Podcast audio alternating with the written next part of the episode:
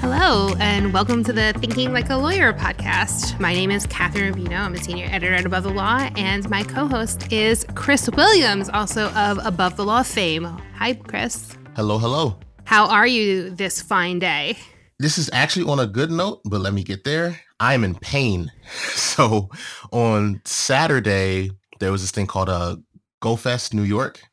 So I went up to New York and I walked for like fifteen miles with my head in my phone, catching Pokemon. Is that it wasn't a just Pokemon me. Thing? It was, yeah. But it was like, it was so, it was a, it was Pokemon Go Fest in New York, twenty twenty-three, of course, but you got to say the year because there were other ones previously. And this was my first one. And it was cool because I was one of like seventy thousand other people who were uh, flooding like Randall Park, like Bryant Park, like t- two different parks in New York. And uh, it was really nice. It was cool. It's, it's like the Eras Tour, but mobile. You have to walk. Yeah, definitely. So and what was for, the most rare Pokemon that you caught during your weekend? By the way, I appreciate that you pushed us right into small talk without me having to fake the sound effect with Joe Patrice being uh, not with us today. He's covering the ILTACON conference, uh, Legal Tech. He's he's immersed in the world of legal tech at the moment. Uh, but yeah, so what was the most rare Pokemon that you caught this weekend? Oh, well, I hope all the listeners are holding on to their butts. I caught a couple rare ones. I caught a couple Rayquazas. Uh, oh, by the way, this is the part where if you don't play Pokemon Go, it'll just sound like the parents talking and Peanuts. Is wah, it Peanuts wah, or wah, Charlie wah, Brown? Wah, yeah, yeah, yeah. There we go. yeah. So I caught a Rayquaza. I caught two really good Carbinks. One was like fourteen, fifteen, fifteen, and the other one was fifteen, fourteen, fifteen. So if you see me in Great League terrorizing, just know it's me. Um, a couple of Lucarios, you know, those gotta love those steel fighting types. And a bunch of Shieldons. So I got some candy for my X L candy for my Bastiodon. So if you see me harassing your Pokemon with, you know, rock throw, oh, Smackdown, Smackdown. You know, that's from me walking fourteen miles in a pair of shoes that I was not, should not have been walking in. They were sneakers. I thought they were fine. I thought they had support. Turns out they just looked really nice. So. Well, listen, I am, I'm a big fan of just looking really nice. Uh, as my mother would say, it's the price of beauty. So, you know, and you know, beauty ain't cheap. Uh, so if you saw just, so if you were at Pokemon Go Fest in New York, you saw some guy in a purple linen top and shorts with dreads and gray Adidas walking around in pain.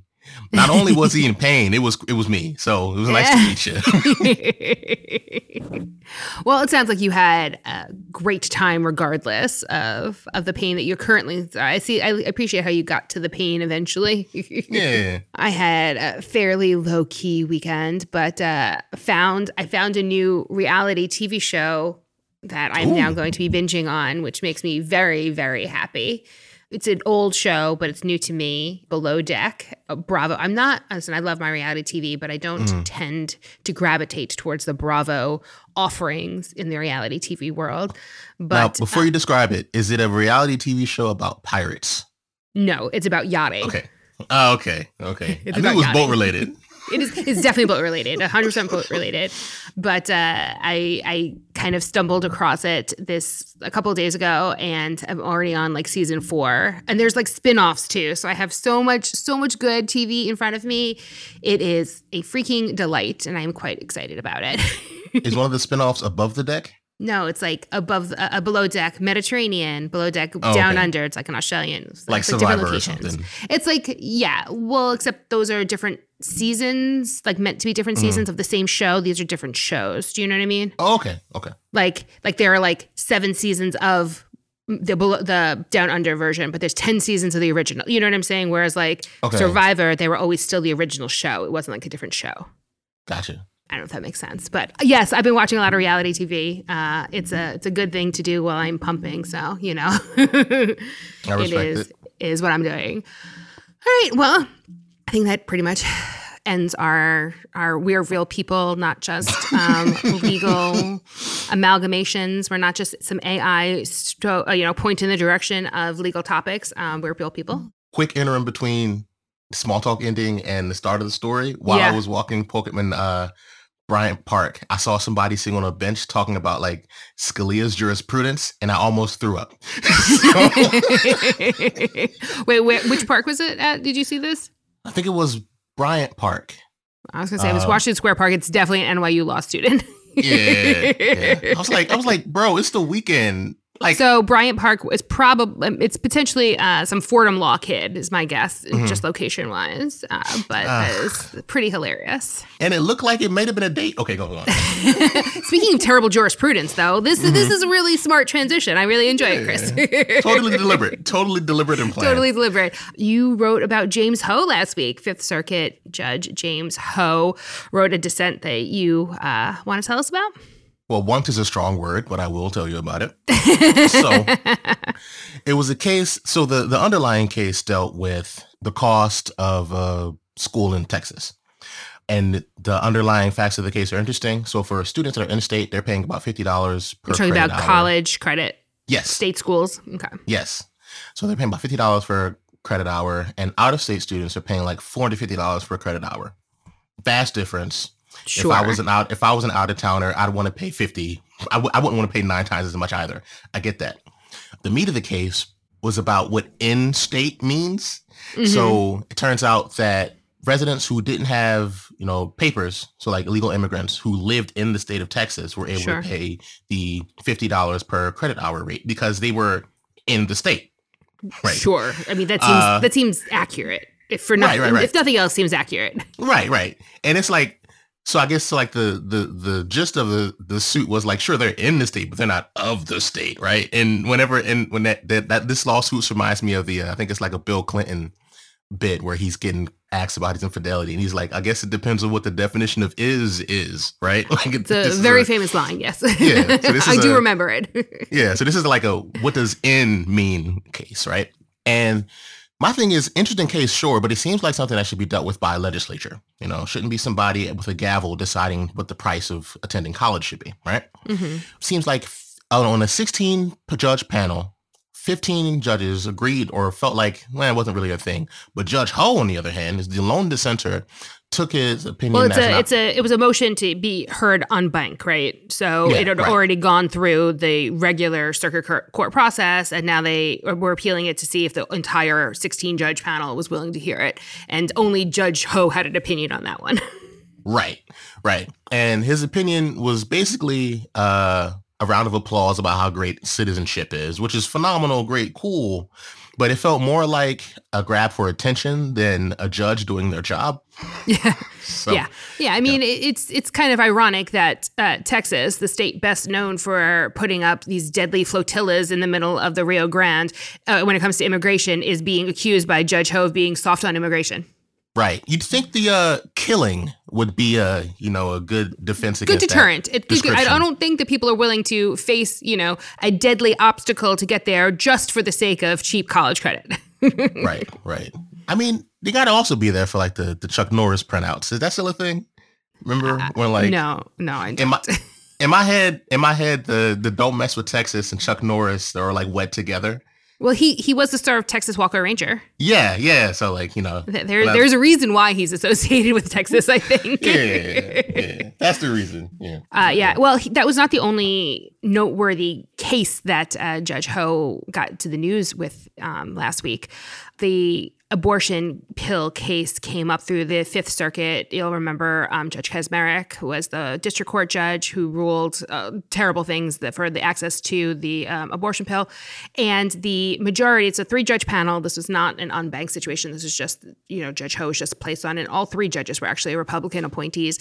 The two in the majority said that the whether or not the F D A's approval of the drug was not in under question, but did institute a bunch of restrictions on access to it that the F D A more recently had loosened, sort of restriction your ability to get prescriptions online, over the mail, that kind of stuff. They got rid of all of those sort of loosening of restrictions on the drug, but did not touch the ju- the drug's approval. And side note is none of these, none of this is actually put in action until the Supreme, until it is potentially going to be uh, appealed to the Supreme Court because of a lower court decision, because it had already been appealed and, and it's stayed at its current state until the, it is fully briefed to the Supreme Court. So assuming if it, if, when and if it is going to be going to the Supreme Court. But the point is that uh, Judge Ho's dissent was attention grabbing.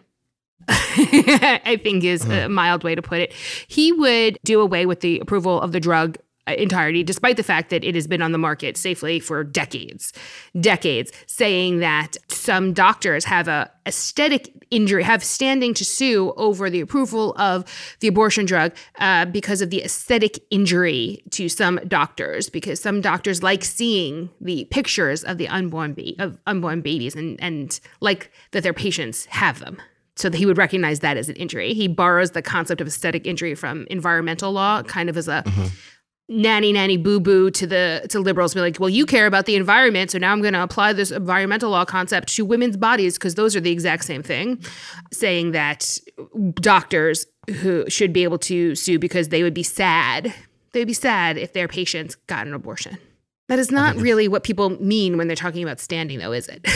nah, no, and. The unfortunate thing is right now we're at a point where this is like patently, patently ridiculous. But my worry is that if judges keep making dumb arguments like this, at what point will it, will it catch on? Yeah, well, you know? It pushes the Overton window, right? Yeah. You know, once this is out, you know, every far, far right thing pushes the window of what we consider the middle further to the right. And there's not really a counter left-wing force putting out far further and further left-wing ideas. Uh, if anything, I think the left has been pushing itself towards the middle, which again mm-hmm. pushes the Overton window only in one direction towards the right, which yeah. I think is incredibly problematic. Yeah, it's a really, it's a, it's a terrible kind of decision. And then shortly after that came out, The Lever did some reporting about Judge Ho's wife, Allison Ho. She's a partner at Gibson Dunn, a well-respected appellate attorney, uh, who's received a bunch of money and honoraires and works with, occasionally, um, the Alliance Defending Freedom, which, coincidentally enough, were lead counsel. They were lead counsel on the exact same case that James Ho made a bunch of headlines on for ruling uh, in, in the plaintiff, having an aggressively right-wing ruling. You know, James Ho said that he's not violated any ethics rules, and it's not clear that the amount of money that she received and it being honoraires, et cetera, uh, would have tripped the ethics rules. But it is pretty clear that, uh, you know, the mere appearance of impropriety is not really a standard anyone's anyone thinks we should be held held to judges should be held to anymore. Yeah, I think at this point we need to call it pulling a Clarence. Yeah, like when you roll on something you know your wife's involved with. Yeah, it's it's it's very very clear that this is this is from the the Thomas playbook, both Ginny and Clarence Thomas. And I think that, it, you know, this is, goes to your point kind of about the Overton window. Once these ideas, once they're out there, and there's no punishment for them, there's no there's no sense of oh. you can't continue to do this or there will be consequences. More people feel like, hey, it's not a big deal. I will also note that uh, Judge Ho said that his wife's practice is to donate the honoraria. And listen, she's a partner at a big law firm. I mean, she doesn't need the thousands of dollars I'm sure that she's getting uh, for these um, speaking engagements, but she den- donates it to charity. Not, did not specify which charities. Um, and I will note that the Alliance Defending Freedom is a is a five oh three c nonprofit. So question mark where that money actually winds up. Calidus A I cleverly supports you by suggesting relevant law to address your complex issues. Put in simple questions or longer fact patterns, then Calidus asks you to confirm if points are salient before proceeding. Use Calidus to check if you found all the key concepts, cases, and statutes. Calidus turns that into a high-quality, customer-ready document. Handle complexity confidently with legal's most advanced A I platform. Get ninety dollars off your first two months. Use promo code Joe at calidus a i dot com. That's C A L L I D U S A I dot com. Hey, Guy, what's up? Just having some lunch, Conrad. Hey, Guy, do you see that billboard out there? Oh, you mean that guy out there in the gray suit? Yeah, the gray suit guy. Order up. There's uh, all those beautiful, rich, leather-bound books in the background. That is exactly the one. That's J D McGuffin at law. He'll fight for you. I bet you he has got so many years of experience. Like decades and decades. And I bet, Guy, I bet he even went to a law school. Are you a lawyer? Do you suffer from dull marketing and a lack of positioning in a crowded legal marketplace? Sit down with Guy and Conrad for Lunch Hour Legal Marketing on the Legal Talk Network. Available wherever podcasts are found. Well, we started the last segment talking about Texas, and uh, we have another story about the Republic of Texas, shall we say, uh, and oh, no. water saws, question mark? Well, you know, uh, are they water saws or are they a defense against Mexico uh, declaring war? You know, right? I think the I think the way that the Texas lawmakers were framing it was like this is a, a war effort. Like the they were like this is an invasion that they were trying to put an end to.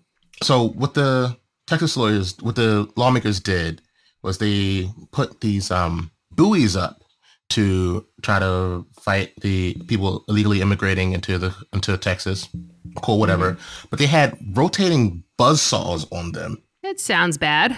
It sounds bad, but it also sounds like deliv- a cartoon villain. Yeah, like I'm expecting it to be like a Wile E. Coyote collab, but no, this is apparently a real thing. Oh. And as to be expected, the federal government was like, "You can't do that," and that's where Texas got into the you know the legal arguments of justifying why they're. You know, killing people. Killing people without due process. Let's be clear. This is not a death penalty argument here. This Mm-mm. is this is just murder. Yeah. And so the federal government does their part and they try to, you know, say that they have the authority to regulate what Texas is doing with the waters because they do, according to federal law. And mm-hmm, mm-hmm. Texas comes up with a bunk argument that, oh, these waters aren't navigable because there are times when they're not able to have boats across them. And if you really think about it, the whole world was na- wasn't navigable at one point because of Noah's Ark when God flooded the flooded the land. And it's like, wait, that is that is an interpretation. Yeah, this is something you see in Veggie Tales, not in the courtroom, right? um, and and my take on it is, yes, this is a horrible human tragedy. Like people are being killed over this, but looking at it legally, I think that this is just shows like how far we've slid and. We've we've we've slidden. Is slidden the word? Slid? I think just slid. Yeah. Uh, well, I might as well don't half-ass the thing, full-ass it. It shows how much we've solidified when it comes to uh, establishment clause jurisprudence. Mm. Why is the, why is the government citing Genesis? You know, even if it was Leviticus, it shouldn't be something that lawmakers are citing to justify why they're taking the policy actions that they're taking. Yeah, it, it does seem like the government's not supposed to be quoting the Bible to justify murdering people. And like Overton window, like if, if this conversation was happening like two thousand, it'd be like, duh. But now with um, what is it? Bremerton was the was the the case that started off the um that was the case with the coach praying at the fifty yard line, right? Oh yeah, though from last term, right? And then there were speaking of term, there were a bunch of uh. states that were passing uh, abortion laws, and they were like part of talking about how God has given even fetuses inalienable right to life in their opposition to abortion being legal. So like we're starting to see with increasing frequency religious texts being used as justification for laws that apply to everybody, regardless of their religious behavior, religious leanings or none thereof. Mm-hmm. And that's worrisome. Yeah.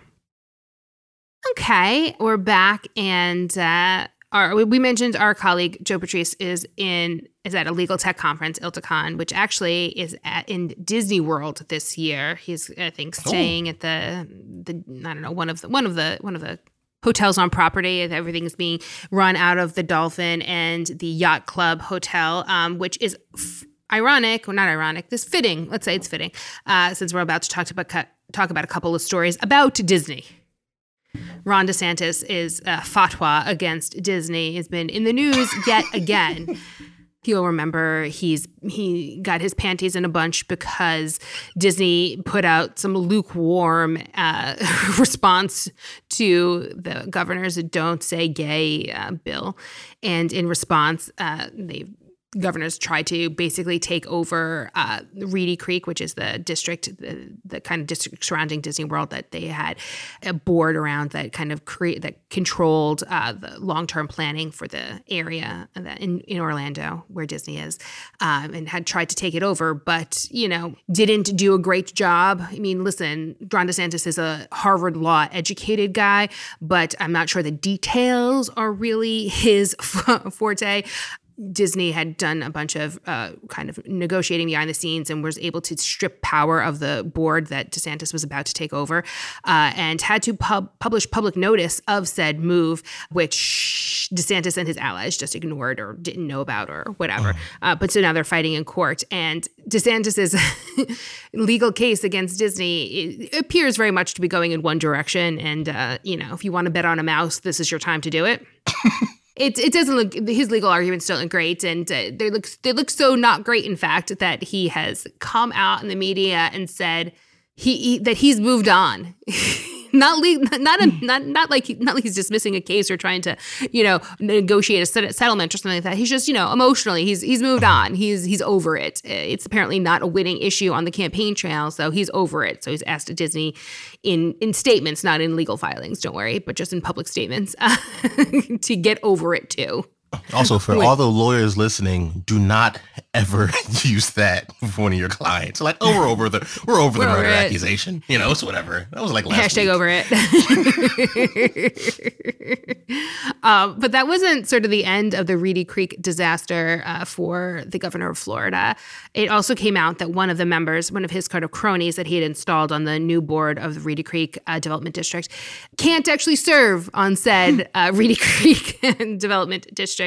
Uh, he's a publicly elected or a public official. Um, he has another job, uh, and you can't hold two uh, public offices at the same time. Oopsie. Oopsie. So, you know, he's he's not supposed to he's not supposed to be on the board, but there he is on the board. If you're going to attack Disney, do your homework. It's just shame. Like I, I'm, I'm feeling like third party, like regretting. Like I, I know I'm not involved with it, but I feel like if my name was involved with this, I'd at least want to do a quick Google search to see yeah. like who was yeah. involved and if they can be involved. But you know. yeah, yeah, and and to be more specific, the um, actual guy, uh, he's actually he was charged with he's running the ethics commission for the state and the tax, and there's actually state law that prohibits public employees, which he would be when he is on Reedy Creek, from serving on the ethics commission. So he can't do both of those jobs at the same time. So there's a real problem there. And of course it's ethics related because, you know, hello. And it's just, it's remarkable. I think what you, more to the point that you were making, that, you know, do your homework before you go. If you, if you go for the, if you come for the king, you best not miss. Right. Right. Uh, and Disney has a lot of money. You know, I don't know why this is not obvious that, you know, you can't just, Disney's not some sort of, you know, kicking post that you can just throw up headlines about and try to mess with and not expect some sort of legal retaliation. And not even retaliation, just response. It's just a response. They're just trying to protect the rights that they believe that they are owed under existing contracts and existing, you know, law. Right. And I, I think, think that, that they're entitled to defend themselves. And, and you know, I think that in terms of court of public opinion, I think Disney pretty much has the right of it. And, you know, who doesn't love, who doesn't love them a Disney princess at the end of the day? Right. And not only are they very good at what they do, one thing we cannot forget, Disney is petty. Like, like abnormally petty. Like if some three-year-old somehow figures out how to upload a video to YouTube and uh, It's a Small World After All is playing, there will be a team of lawyers on that kid's ass. Like no hesitation. Like they don't stop. Vigorously defend their legal rights. I Aggressively. Think that, that is a fair way to say it. Yeah. There was a point where there were protests, and I think the the police officers, because they didn't want to be recorded, started playing copyrighted Disney music. Mm-hmm. Like, they don't stop just because you think you're done with the thing. Yeah, they're not stopping until Walt Disney comes back. Yeah. Until he's defrosted from deep freeze. Right. And yeah. And the other thing of it is just what a freaking terrible P R move, right? You, it's not a, from a position of strength that anyone says, I'm over it, when they're, mm. when they're talking about a legal fight that they started. This does not portray a position of strength, but, you know, I guess uh, DeSantis is used to not operating from a position of strength, seeing as he's been running a quite distant second in polls to the quadruply indicted former president Donald Trump. I, I feel I feel like once you get past being indicted a second time, it actually just becomes impressive. It's like it's like watching a uh, it's like watching a reality T V show. It's like, will he hit quintuple? You know, I, I think we might have hit the, the end of the number of indictments, um, but it's it is it is fantastic to watch. I, I will note there was some other quick little story we did early, did this week as well uh, about DeSantis and Trump, saying there's one other way that Ron DeSantis is beating. There's one way, at least, that Ron DeSantis is beating Donald Trump, and it's not just the number of indictments currently against him. Ron DeSantis has more lawyers donating to his political campaign than Donald Trump. Uh, I guess uh, shouts out to Kravath. Uh, it, it's Kravath, first of all. Uh, Listen, if you're donating to that Kravath. guy, I'm, if you're donating to that guy, I'm saying your name wrong. I know how to say it. uh, it's I'm actually Sullivan and Cromwell is the number one do, uh, firm. And this is not the firm itself, right? This is not like the firm writing a check. This is lawyers who work happen to work for various big law firms uh, or law firms and, or lawyers in general. But uh, sure. Sullivan Cromwell is actually the number one contributor. Uh, individual contributor amongst lawyers um, to political to DeSantis's campaign, so that is noteworthy as well. It's mostly S and C lawyers uh, who are big fans of Ron DeSantis. Shouts out to Cromwell, then. All right. Well, I think that that kind of wraps up our stories for the week. Do you have anything, Chris, before I start telling people where to find us? That sounds like a threat. No, I'm okay. See, that was from a position of strength, unlike what I respect it. I respect it, you know. Take notes, Harvard graduates. Yeah. Time is ticking. Uh, and you can find these stories and so much more at above the law dot com. You can reach out to us on social media, uh, on most things. It's at A T L blog is the Twitter slash X, et cetera, et cetera, all the new platforms that are coming up. Uh, A T L is on it at A T L blog dot com, uh, A T L blog. Uh, I'm a, generally available at Catherine One. You're at Rights for Rent. Uh, mm-hmm. You should check out the other podcasts on the Legal Talk Network. Uh, you should check out my other um, podcast, The Jabot, about issues of diversity in the law. And Joe does a Legal Tech Writers Roundup, weekly roundup, that he's very, very proud of. So, you know, there's that. Uh, and I think that's all the things we have to say this week. Peace. Peace.